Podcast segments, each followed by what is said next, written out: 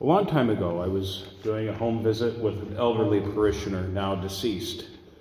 And she mentioned that she was planning to move to a nursing home and sell her house. She was, understandably, upset that under the agreement with the nursing home, she would lose most of her assets. She looked at me sadly and said, You know, you work hard all your life, you save your money, you do everything that you're supposed to but you still lose everything in the end. She was right, of course. Everything we own in this realm of existence will one day either belong to a, someone else or return to the dust. It doesn't matter how much money we have. There's a joke about a very wealthy man who died and wrote in the will that he wanted his wife to liquidate his assets and put them in the coffin so he could take it with him.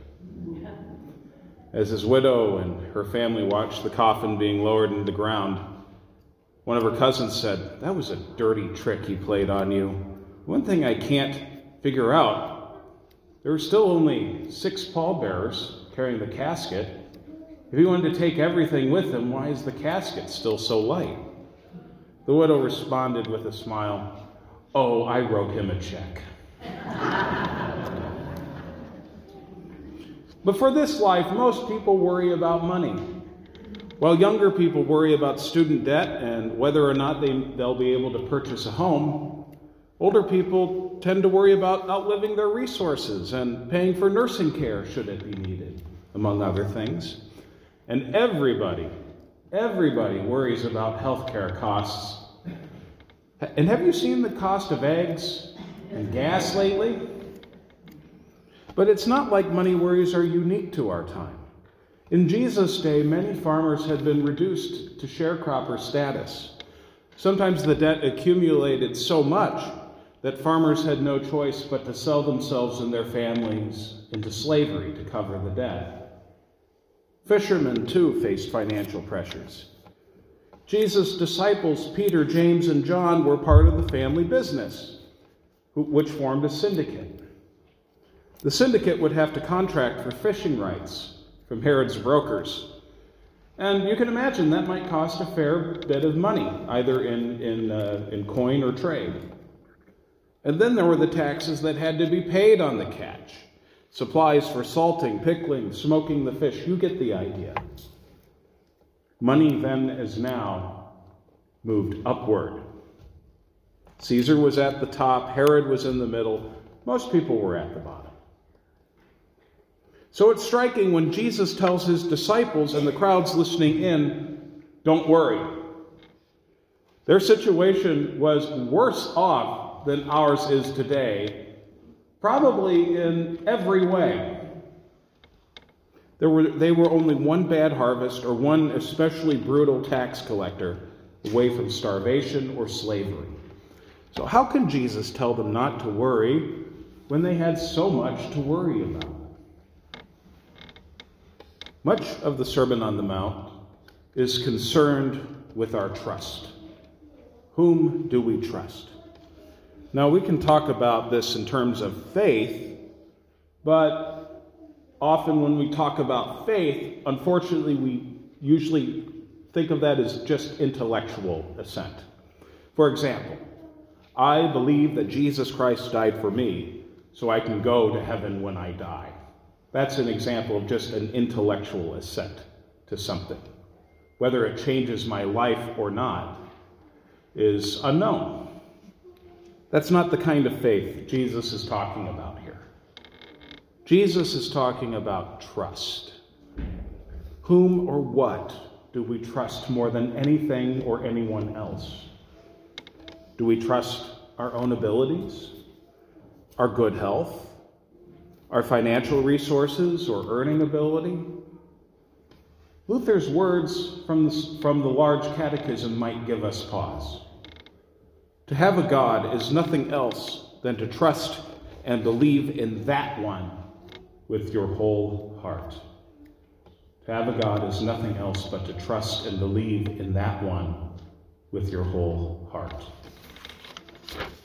Jesus' words are pretty clear if we center our lives around acquiring even if it is about acquiring enough, we will have made wealth our God. If we center our lives around our own capabilities to get these things, we will have made ourselves our own God. And far from extinguishing worry, that makes matters worse.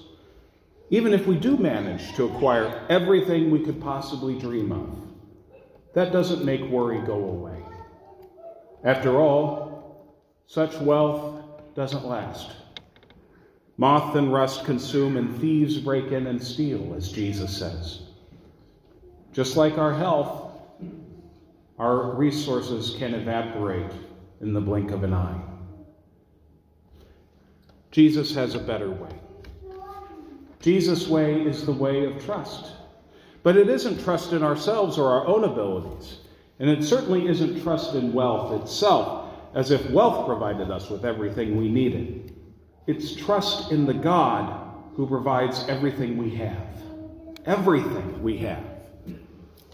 Rather than obsessing about what we lack, what's missing, Jesus calls us to look at what we have been blessed with. It's part of the Lord's Prayer itself. Give us today our daily bread. That's about, daily bread is about just that, what we need each day.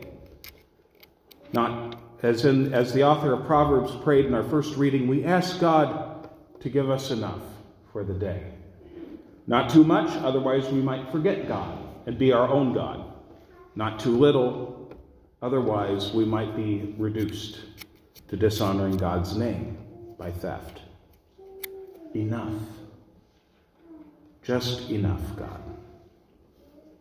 God's blessings for the day are more numerous than we can count.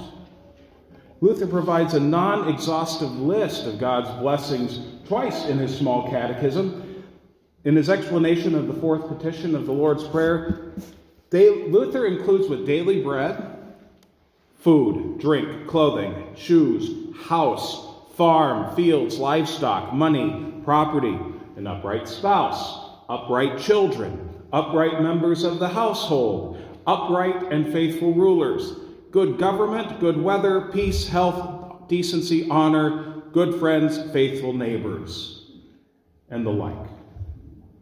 Now, we might think about what's lacking with some of those things. But the point is this God provides us with everything good we have without our doing anything to earn it. When we trust in God, God's faithfulness and generosity to us, we will see things differently. There will be enough. We won't see things through a lens of lack, but through plenty. Maybe we won't have enough for everything our little hearts desire, but enough for what we need. Our priorities will change too. Suddenly, everything isn't about us anymore. It isn't about me and my needs.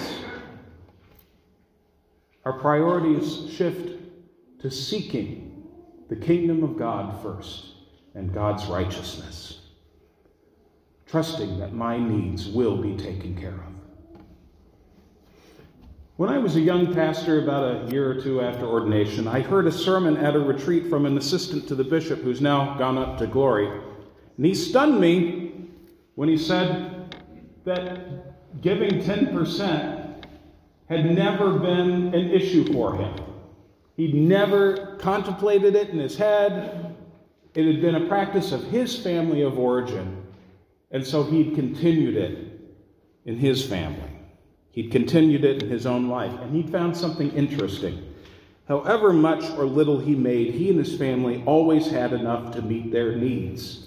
I was stunned by that, especially being a young pastor with crushing student debt. Now, I don't offer this in the way of a, an example but just as a simple testimony to God's goodness. Sarah and I are a long ways from 10%.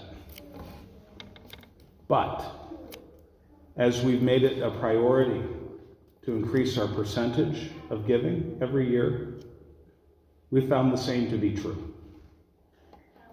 We have enough to meet our needs.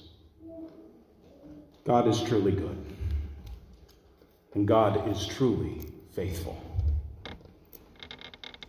We're called to so much more than having and acquiring. We're called to seek God's kingdom in and through Jesus Christ.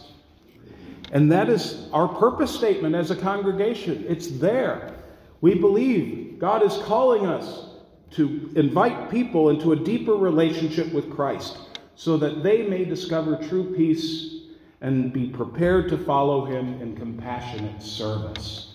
That's about the kingdom of God. Christ is our peace, our shalom that casts out fear.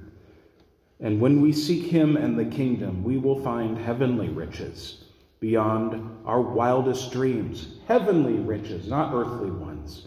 Heavenly riches in our relationships, in our faith, in our lives, and especially in Jesus Christ, our priceless treasure, who died and rose again for the life of the world. In him we have our inheritance as children of God. Thanks be to God. Amen.